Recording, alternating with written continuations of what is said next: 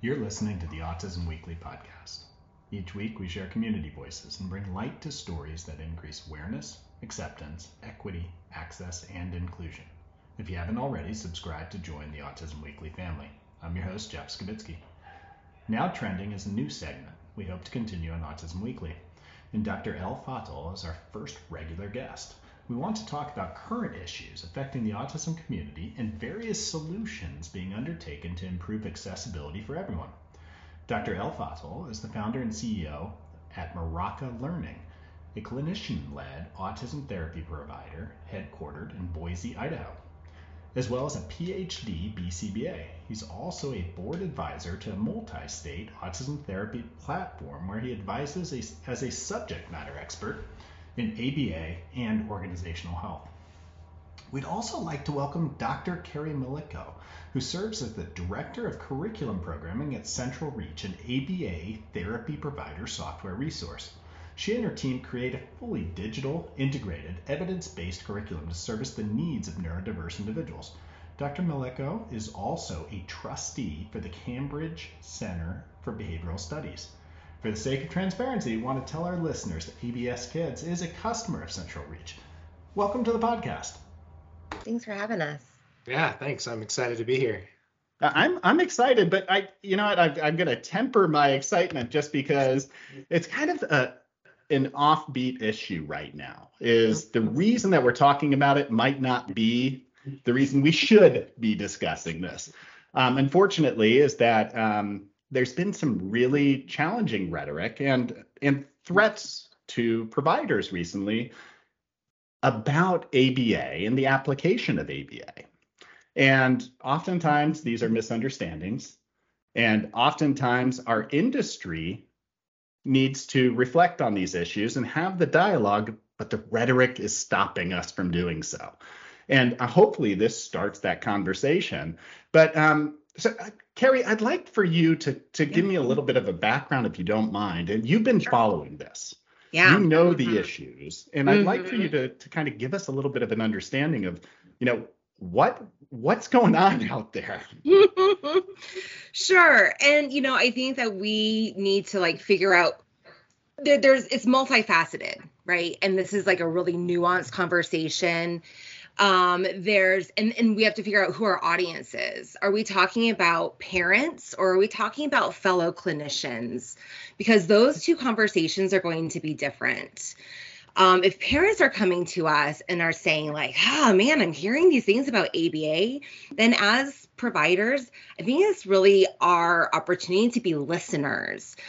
Because if we are pushing back then really that is not a good look for us. You know i um, you know, and I'm I'm a transparent person. If you ever heard me talk or anything, like I really don't hold anything back. So I receive, I, I go to therapy. I think it's like healthy for everyone, right? So I go to my therapist once a month and like can I can't even imagine going to like someone else and me describing my therapy to another therapist and they're like, well, that's not this type of therapy. And I'm like, what? What are you talking about?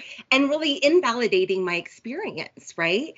And so I think as BCBAs, we need to, you know, be open. But if we're talking about other fellow clinicians, maybe that is an opportunity where we can be like, you know, that's not my experience with behavior analysis. We can be a little bit more, right? And bring in that more sophisticated, analytical, highbrow conversation. But that's not what we're looking for when we're communicating with parents. We want to meet them where, where they're at and and try to shape up what it's like to be a good consumer of of ABA, um, but in a very gentle, nurturing, approachable type of situation and as well as like people who have received ABA, right? We don't want to invalidate those experiences and turn into the people who are like, I'm listening to make you wrong. That just is like a mm-hmm. bad look for anyone, right? Absolutely.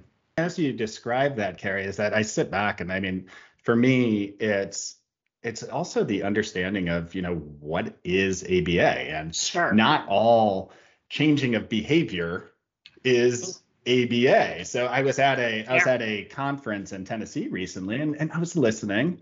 And I think one of the biggest things to do is to be able to learn from those receiving care, but also stakeholders that are involved in it.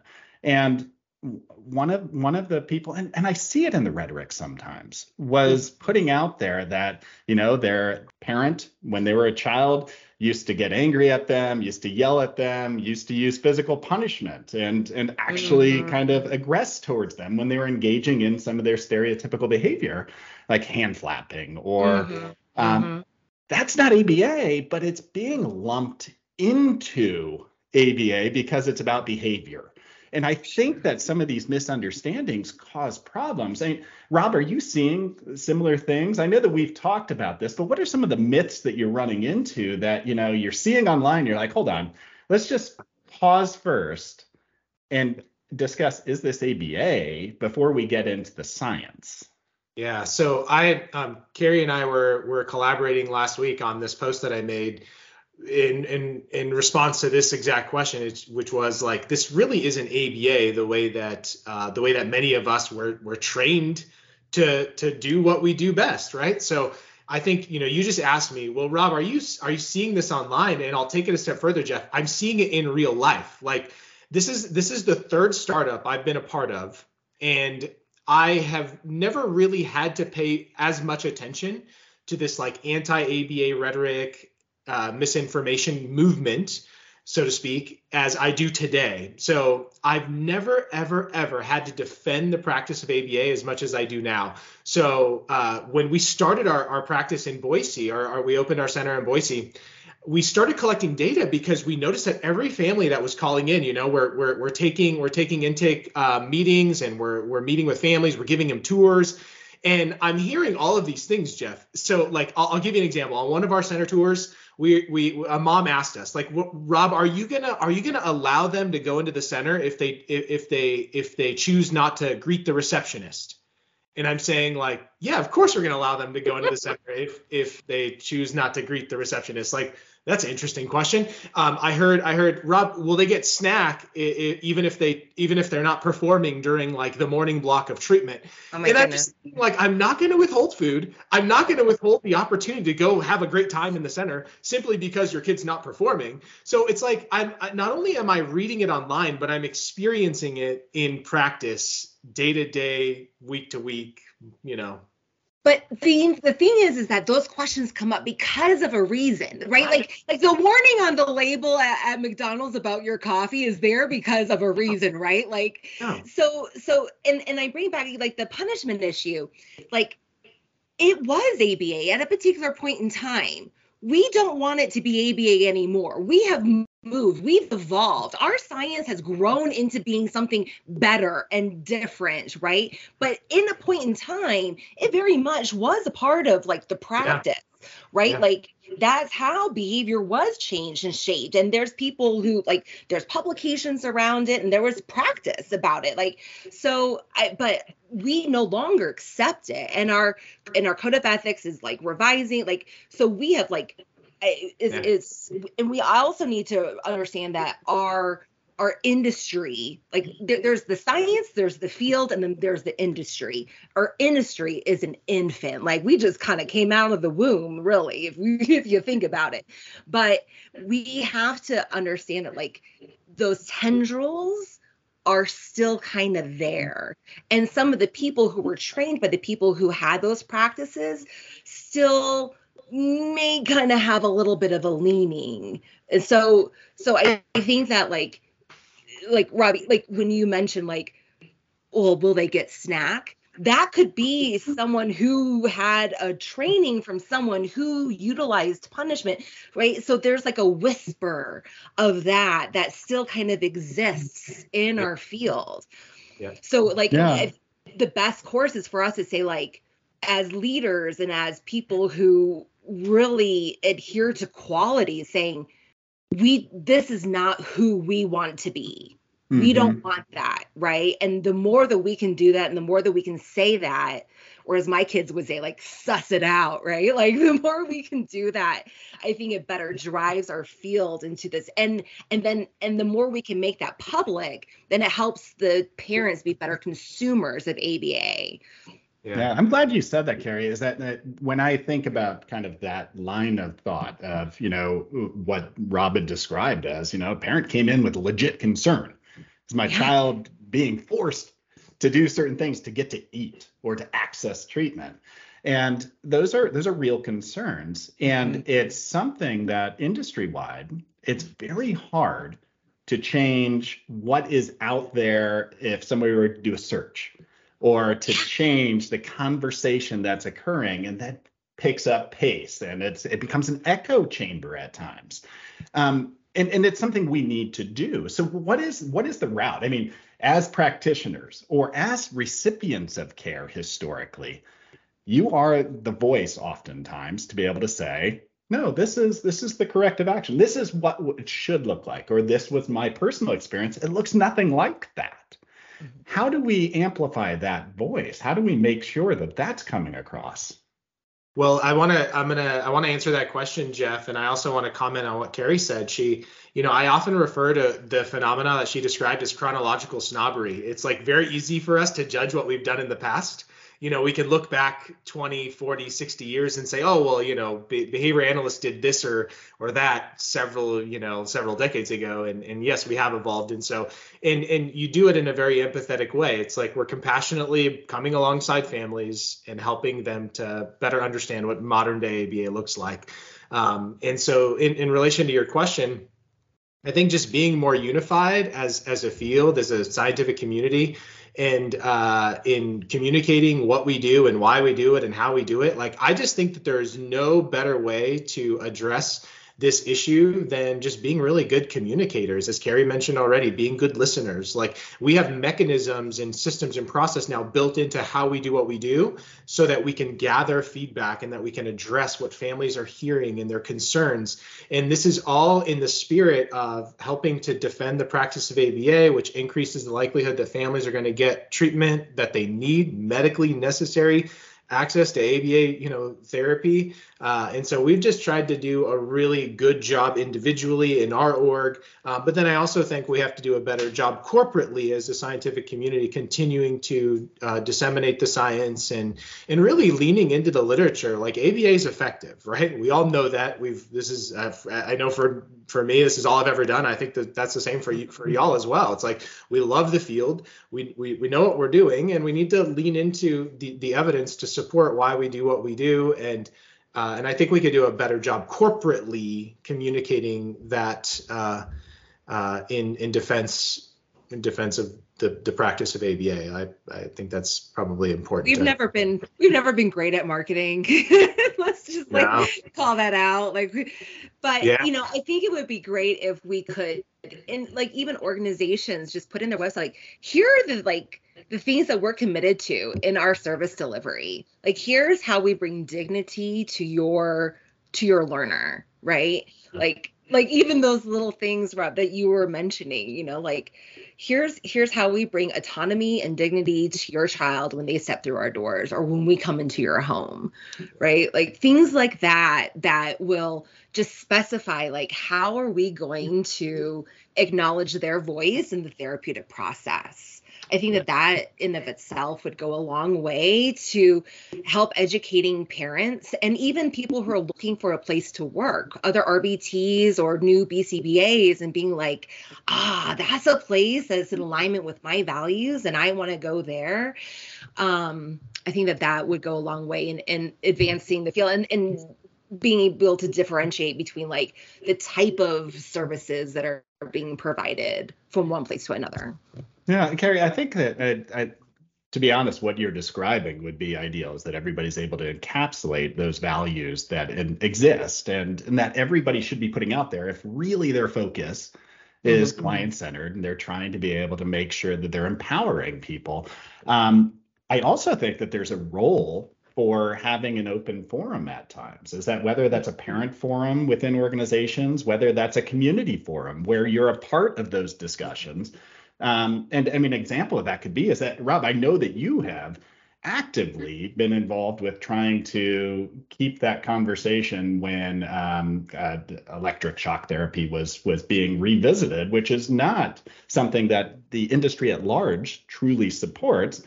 Probably brought about from a stakeholder or a potential recipient of care or somebody concerned about the practice, but having that dialogue energize the community. But we wouldn't have been there without having open dialogue. We wouldn't have been there without having those conversations and somebody to actually say, hey, listen, take a look inward right now.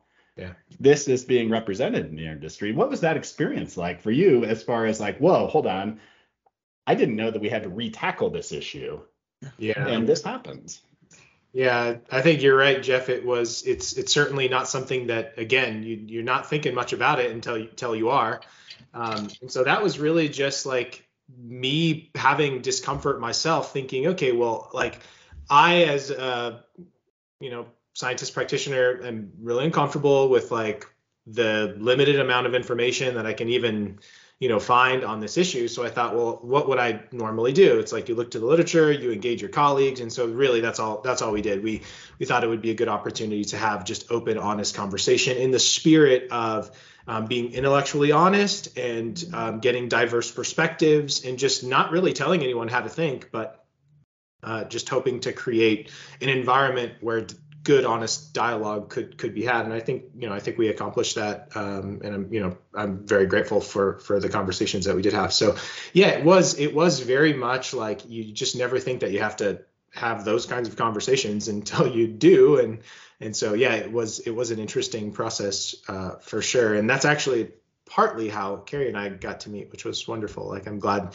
and now we're having wine on Friday together at Happy. Yeah, exactly. yeah. Well, and the cool thing too is that like I was independently working with some uh some like uh, autistic advocates and autistic BCBAs on the side and did some projects like in in the year prior and have been doing like I know some people who've been doing some work with like protesting against JRC and stuff like that. And I think like in society like everyone's been talking more about advocacy and we've been having just society as a whole talking about things that are not right. And i think just with you know the res- resonation of jonathan and amy with their program co- uh, coordinator positions like everything just came to a head because like there's been protests at abai for every year especially when it's held at boston but like around jrc so I, for it to actually come to a vote now like and and I think like we would not have seen the the voting kind of be where it's at and for people to actually make a stand and and say the things that they said like any other year like this mm. was the year people would not i don't think people were ready uh yeah. any other year but this year just yeah, because you, where the society was Gary, you have made a good point, though. I mean, earlier you had mentioned the fact that you know we're we're in our infancy. I mean, it's uh, when you look at mm-hmm. medicine, when you look at psychology, when you look at behavioral health, and then you look at ABA, is that I mean we're we're in our infancy right now, mm-hmm. and we have changed a lot from a lab-based science to an implemented science to a compassionate science, and that path over time takes a little bit to be able to trickle in, permeate the entire industry, and to show that, you know, conversations like talking about assent. Would we have been having those conversations 15 years ago? Maybe not, because we are still trying to stand up the science in right. a practice an environment. Should we have well, had them? Yes. I actually know some people. Well, I, I, I attended some talks 15 years ago about assent, but nobody else like it didn't catch on, right? Wasn't like, back then. Yeah. It was assent. Oh, it was, so Michael Fabrizio, I attended a talk in like 2003, 2004, and it was about assent, and he learned it from Dr. Shala Ali, right? Like but but it didn't catch on right? Like nobody else was like and people were like what? You're reinforcing escape? That is bonkers right? And then they were like end of end of thought end of story move on. Like it, people mm-hmm. were not ready to hear it. And even some people right now are not ready to hear it. But the cool thing is a lot of people are. Yeah. and so it's like all right so for the majority of the people who are ready to move and and become more compassionate and have that televisibility with their therapeutic approaches cool. Let's take this and let's move it and let's shift our field into that direction. Yeah. you know jeff I, I think a lot about like cultural practices and we're working on a we're working on a paper that will also you know hopefully turn into um, different presentations, but the this this whole idea of like cultural practices, you know, the the field of ABA, our industry is producing products and services that are designed to get selected by the the market, right? The market in this case is kids with autism and their families. We love kids with autism, we love their families, we want to serve them well. So I think what I'm noticing is this shift in like we're needing to to modify the way in which we do what we do, our cultural practices to better the likelihood that they're going to get selected by the selecting market. If we continue to do things in the way that we, you know, we did them 15, 20, 30 years ago, I think we're really going to struggle. And now I, I, I want to be very clear, like issues of assent are, are that's a fascinating subject to me. And we're to, we're going to continue talking about that at another time. I, I know, I know it, but like that's fascinating because it really does like assent can in many ways feel very like counterintuitive or counterproductive to the behavior analyst. And I think that there's a lot of there's a lot of ambiguity out there that I think does need to be cleared up. Because I what I'm noticing now is like behavior analysts aren't really sure like well what do I do with this issue? And and how do I do what I do? Because I was trained this way and now I'm hearing that I need to do things this way. So that's an area that like I think as an industry we could do better communicating and informing uh, how we do what we do. Again so cultural practices if we continue to do things the way that we've done them in the past they may not get get selected yeah. or readily selected by the market that we have you know we, we exist to serve this this population of people not just kids with autism um, but they're they're not so into doing uh, doing things maybe the way that we we used to do them. So we do have to adapt and we have to evolve. Absolutely. And as as time has gone on I, I think that it becomes a challenge for each one of us individually to stay on top of what is moving through the research, moving through the literature, being able to digest it, and then taking that to a workforce and making sure they understand the mm-hmm. hows, the whys, the ambiguity around some of these issues could cause for horribly run practice if you don't understand exactly the technology that's going into it. Um, so as much as like we look back and say, yeah, you know what, I'm not doing what I did 15 years ago. There are conceptually a lot of things that I'm doing from 15 years ago that I'm doing right now I've just made them better over time. I've shaped my own practice over time. And I've looked at, you know, what can I add to it to make it better, but stay consistent with the principles. And I think that's something that we all need to challenge. But what else? I mean, when you look at what people are are seeing as ABA, because that's their perception. Mm-hmm what is it that we as practitioners need to do as far as making sure that we're practicing correctly to dispel the myths?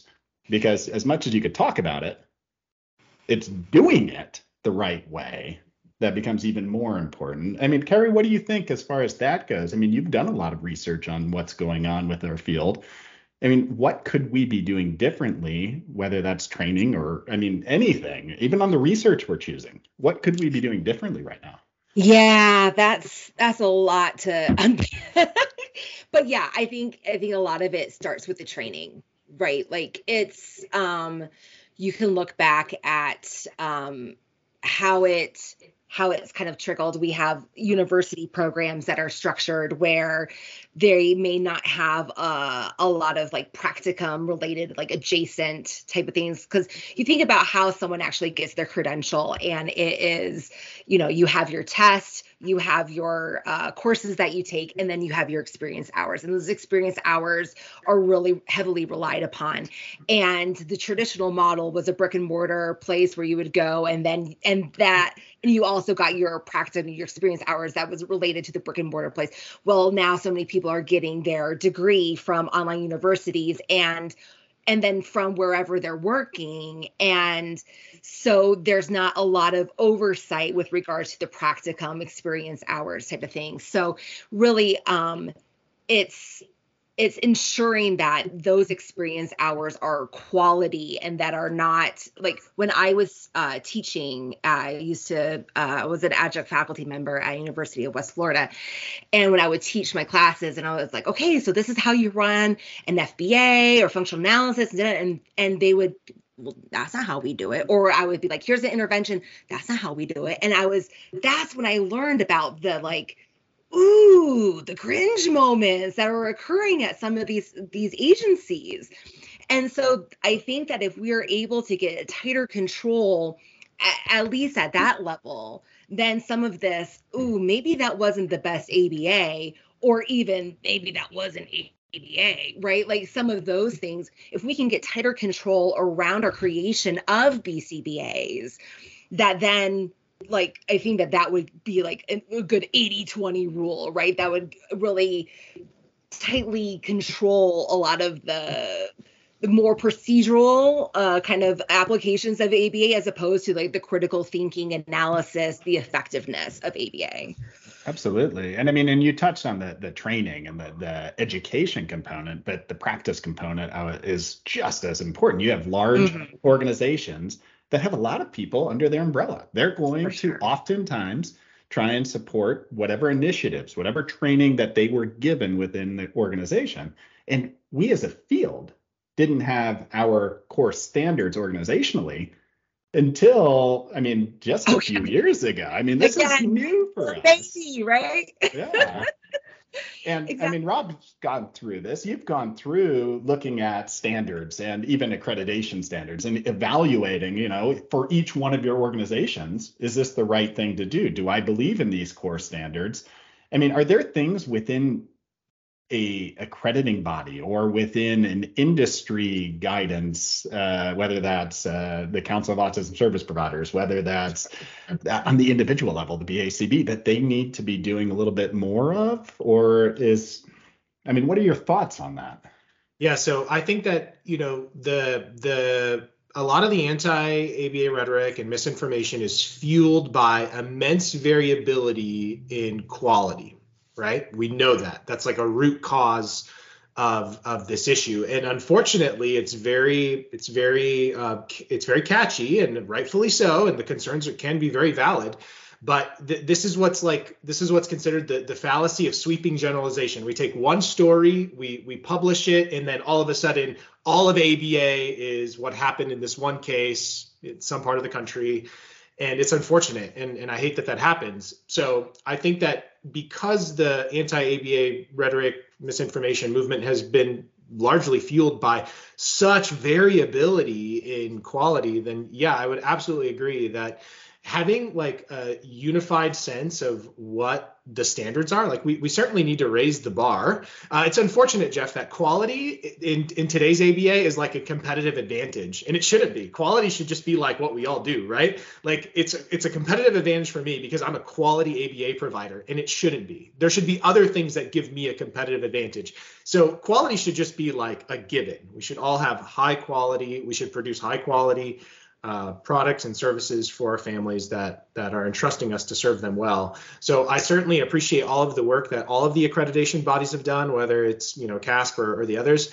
Um, I also think that like this is you know one of my colleagues and I w- when we were working on a paper um, over the course of the last you know four or five years, one of the things that we also took away was hey you know what like we shouldn't also organizations shouldn't wait for accrediting bodies to tell them whether or not they're high quality or you know it's like no no just take the bull by the horns and just do the things that you know can increase the likelihood of, of quality you know outcomes for your learners. So i think that yes accredit, accrediting bodies and um, the organizations in our industry that are, are so wonderful at helping us to identify how we should be doing what we're doing. I think that they play a huge part in this. I also think that individual providers can do a lot to continuously improve what they're doing and, and, and how they're doing it by collecting data and by responding to those data and putting, you know, initiatives in place or, or intervening on certain areas where you can be improving.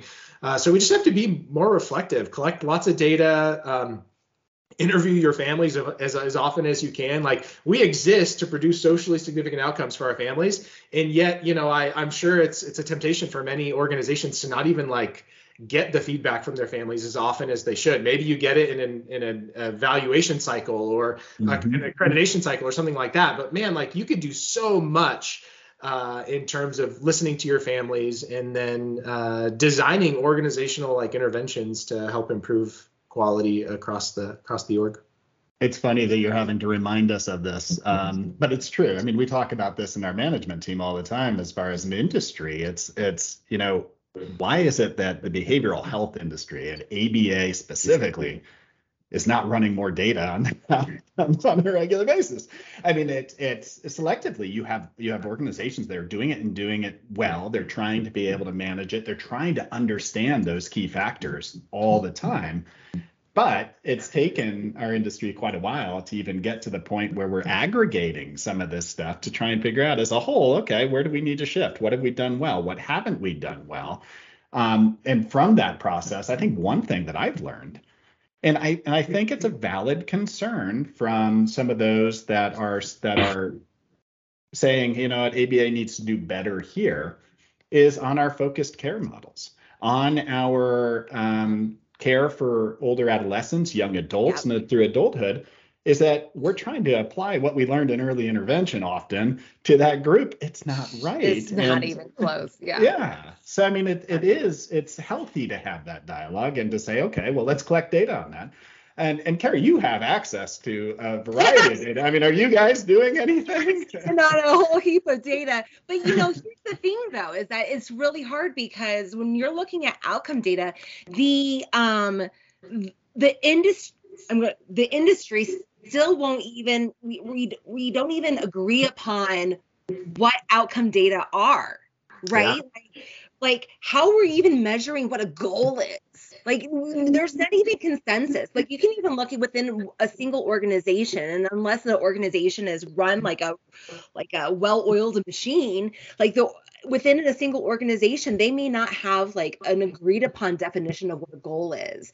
So if you are using a like learners progress on goals mastered, then one learner's goals mastered is not going to be equivalent to another learner's goals oh. mastered right? So so really like you're just looking at assessment scores. But then if you look within an organization like well how are they using assessments right? Are they are they using assessments as curriculum? Are they using a battery of assessments? Are, you, are they are they incorporating standardized assessments? Or is are they are they including any norm reference assessments? Are they only just criterion based assessments?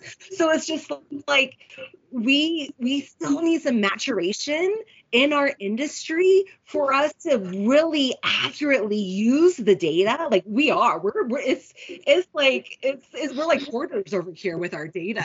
But but for us to use them in a meaningful way to translate into the progress that we've made to, to indicate effectiveness we need those data to actually mean something at, at an aggregate level. And right now they don't really no for sure and i mean and even looking at it it just causes confusion at times as far as to those that are looking from the outside in and saying okay so how are you evaluating what's occurring and what what are what are those what are those indicators of, of prognosis or progress or yeah. success yeah. Um, or is it just we need to make sure that we have good indicators of quality practice? And right. so there's that. But either way, there's data to collect. There's data to look there's data at. To there's collect, data and we're still too much at yeah, and we're too still too much at the single case design that we we don't have any standardization for like like group data is mm-hmm. what I'm, you know, more or less saying. Like we we still there is value and need for a level of standardization for us to get some large end data. Yeah. And I think that that holds true. And um, and Rob, you probably because you you manage a variety of uh, BCBAs through your practices histor- historically. But for me, having that data helps me to manage at a regional level, a BCBA level, at an organizational level to know, hey, where are we missing gaps? Where where are we not performing? Uh, do we need to work harder on training on generalization? Do we need to look a little bit deeper on how we're training our BCBAs to be able to enhance communication skills? You can start to look at that data over time and then quality of life data. Are we actually getting the feedback from families to know, you know, yeah, my quality of life is better. Did we talk to the actual recipient of care and yeah. hear from them? Yes, you empowered me. Like this, I've been able to do A, B, or C because I have these skills now. And now I feel like I can contribute in the way I really want to across. Or are we choosing wrong goals at times? And so, Rob, I mean, eh, you've experienced the same thing I have, I think. But I mean, is that is that kind of how you've used data historically? Yeah, so historically, that's that's exactly how we've used it. Since we're a, a startup, we're still like we don't have access to as much data as I would like. I, I look forward to the, to the day five, ten years from now when we can really analyze trends and and and uh, design interventions based on you know a larger a larger data set. But uh, you know, on a on a small level, and this this anyone can do this. We just we just opened our center, Jeff, in in March. So if I can do this, anyone can. So I would say like one cultural practice that we've began is administering a quarterly um, we, we've gone through like a, a, quarterly assessment. So every quarter we just did our first one uh, in the fall of this year and we administered a number of different surveys both staff and, and family surveys we um, we created like this first round was adapted um, we used kind of an adapted compassionate collaboration uh, tool um, that uh, jessica rohr and, and her colleagues uh, just published recently. And so we adapted that that that survey we administered it we added additional questions that were very specific to our practice and how we were doing what we were doing and um, and we gathered those data. And and once the data came in we analyzed them. We reported on them. Like we, are making our how we're making like what we do very public uh, because we think that uh, families and uh, other you know other other people in the community our staff they need to know like how did we do right? Like did we do did we did we do well? W- what are our areas of improvement and so yeah that's exactly how that's exactly how we're doing it jeff. We're we're, we're going through kind of a quarterly process of, of rigorous kind of evaluation of ourselves. Again not in the spirit of like we should be able to improve what we're doing on our own without relying on external bodies and sources. Like I, I love and appreciate the professional organizations in our field, but I also need to just like I need to do what I know I need to do for my own organization because my mm-hmm. own organization is very unique and different. And and so yeah, we, have been very um, we've been very uh, fortunate to have like gone through I don't know that process and we learned a lot and we made changes as a result. And um, and the most important part of our evaluation of ourselves was our social validity section like are we making a meaningful improvement in the lives of our families?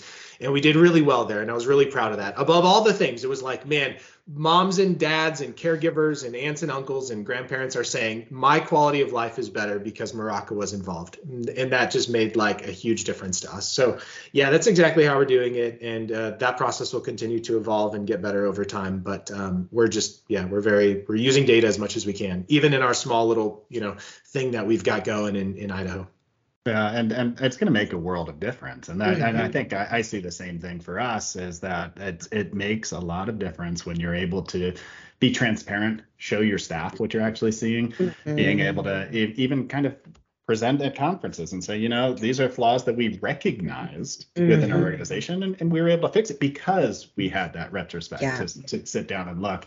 So, I mean, I look at I look at a lot of these issues and it's not something that's going to go away. People are going to have questions. Um, and unfortunately, Rob, you had brought up the fact that you know it's the it's the horrific story, the amplified voice on social media that's going to grab all the attention. It's going to drive. It's it's a threat to an ABA organization that that just recently happened. Those things are high alert, and everybody's focused on it but these conversations need to be occurring all the time. And quite frankly as an industry we need to have a venue for us to be able to talk about any of the misinformation and for any of the information being able to educate on.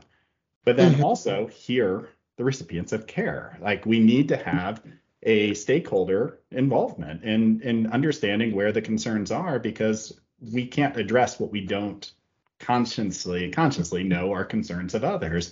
So Carrie, you you have done, I mean, and, and you're you're outwardly vocal about, you know, having transparency, having those discussions, making sure that, you know, we're we're looking at ourselves inwardly.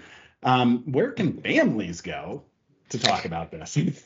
yeah, that's a really really good question. Um, I would say like, you know, finding communities um and uh like social media can be both like a great place and a scary place but finding um, other people and other parents as well as i would say other autistics who have like lived lived it and know like like there are other autistics who uh have gone through therapy and like you want to hear all sides. You want to be an informed quote unquote voter if you will right? Like so so go out there. There's this um website that I love called uh, The Thinking Person's Guide to Autism. And it is a blog site that is written by um, uh, a whole bunch of people around uh, uh, like the idea around autism as well as many autistics and parents who write about it.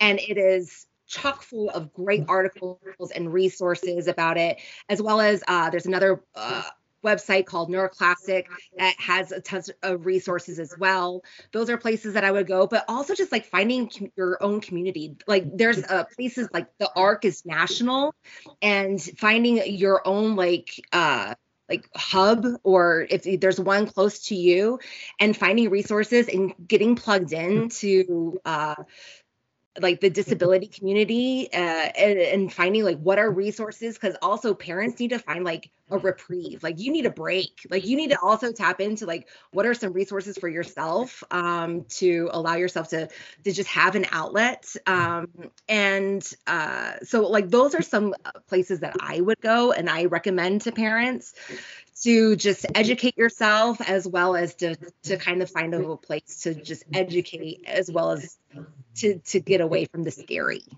Yeah, I appreciate that. I mean, it's I think that one thing that we have to be careful about is shutting off the voices and not listening to them. And oftentimes, and uh, Carrie, you had mentioned it in the very beginning, is that we we have a lot of polarity.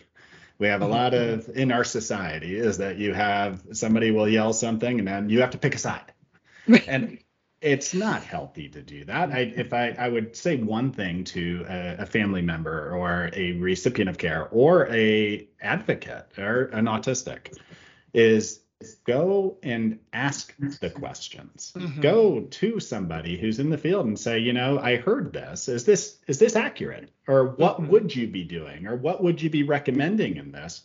Because it's that one instance that could turn into a misinformation or turn into something that vitriol has now started. And that's what we want to avoid. We want conversation.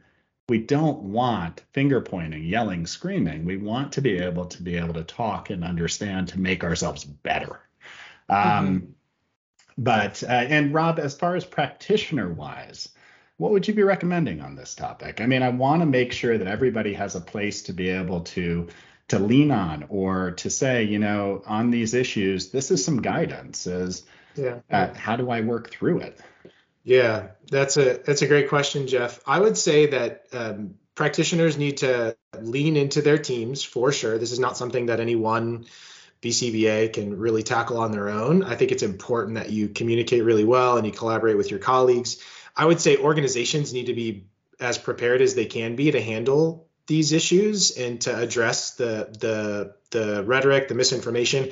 I also think there's another category of of information. I think I think part of this is just real stories that get shared that have valid concerns. So uh, again, I'm not trying to minimize any of those stories. The the concerns shared in those stories, they're I'm sure they're real and and so, you know, I think that just like just like when you do a functional analysis, Jeff, like you're you identify the function of the behavior and then you you uh, you design the intervention accordingly based on the function, right? I think that we as practitioners and organizations need to do the same thing. It's like, is this rhetoric?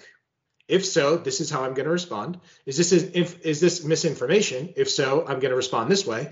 And is this just a story that has validity and and it, you know parents have real concerns because they've read this this this story on the internet or wherever they've heard it. Um, and then i'm going to respond accordingly in that situation. So i think that really like this is how i'm thinking about it. Like first classify what type of you know what type of issue you're dealing with and then respond accordingly. So yeah i would say orgs need to be prepared and individual BCBA should be collaborating with their teams as much as they can because this is these are complex issues and um, you want to handle them with the utmost like respect and concern and uh, for for the families that are sharing those concerns and the staff by the way staff are also concerned uh, regarding some of this like anti-ABA rhetoric and misinformation. So you want to lovingly lead them to. I whenever I have an opportunity to like coach the team through something or guide them, it's always like it's trying to compassionately understand where they're coming from and help them to see that the way that we do things in our unique individual organization is not what's being represented in in the media elsewhere. So. Yeah, it's important. I, I, I appreciate that. And that's, uh, it sounds as if it's coming from the mind of a behavior analyst. I mean, you're looking at it behaviorally. And, and, and, honestly, it makes me think a lot of uh, I, the presentations Patrick Friman used to do, and, I, and he's probably still mm-hmm. doing them, mm-hmm. but about how behavior analytic principles exist everywhere. And so it's it's how you use them. But Carrie, you had something that I think you wanted to add to that. Yeah, I just wanted to say is that like be cautious you know, like back in our old ethics code, it was like, you know, dismantle any like misinformation is like, but that also put us in like a defensive mode, which I think was a bad look. I think when we see some stuff that's out there, if it's like a post and someone's using the term reinforcement wrong, or someone's saying like all ABA is based on punishment or something like that, I think if you, because one thing to know is that like going against someone else's point of view is just actually research indicates that it's actually going to allow them to be it it doesn't change that person's point of view. It actually creates them to have like a stronger position of that same point of view.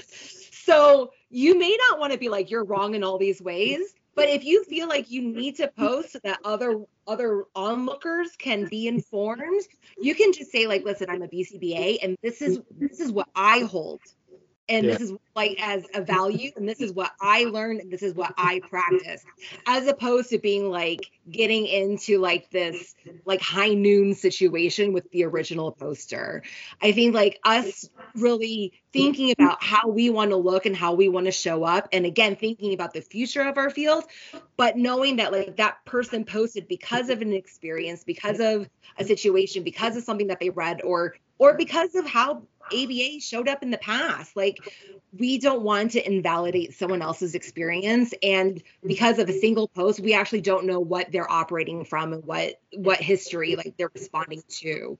Yeah. So I think you know being mindful of how we show up is is of the utmost importance.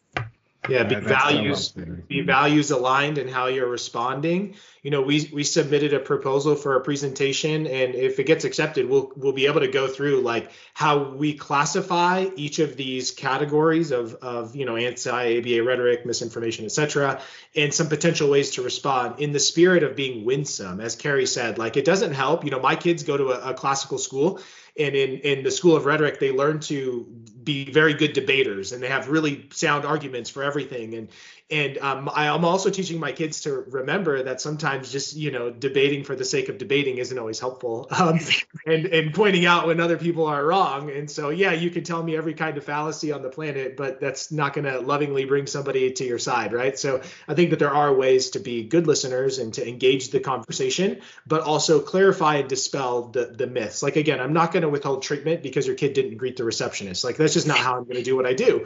But you read that somewhere and so let's just talk about it it. And and you know what? That center tour, that that one center tour went really well. And the family, I think, understood like, you know, they, they walked behind the doors and they realized like, oh, this is not what I read about online. And that was that was magical, That's you know, awesome. that type of experience. So yeah. No, and, and I appreciate, I mean, but what you both said there, and, and it actually is going to kind of put on the table is what we need to do further on, on the podcast is that I, I do need to have that conversation with somebody who has questions and listen to them and try and understand where it is that we're not seeing the same way on some of the issues and, and give that voice. And I appreciate the fact that we had this this dialogue today because it's it's healthy to do within a professional group and to have that conversation. I think the next step is to have that conversation outside of the professional group and to have it with somebody who wants to talk about this in a way that's going to be productive. Um, Rob, you're going to be there with me, so put on your hat, be ready to go. Um, but ready. Carrie, thank you so much. I mean, you're you're wealth of wisdom and just sharing some of that experience and some of the knowledge has been. I mean, it's it's grateful for the field that that we have somebody who can come in and articulate the way that you did a lot of these issues. So thanks for coming on. Thanks for having me. Thank you for listening to Autism Weekly. We hope you tune back in next week to learn more about autism in the real world. Autism Weekly is now found on all the major listening apps, including Apple Podcasts, Google Podcasts, Stitcher, Spotify, Amazon Music, and more. Subscribe to be notified when we post a new podcast. Autism Weekly is produced by ABS Kids. ABS Kids is proud to provide diagnostic assessments and ABA therapy to children with developmental delays like autism spectrum disorder. You can learn more about ABS Kids and the Autism Weekly podcast by visiting abskids.com. Thanks for tuning in. See you again next week.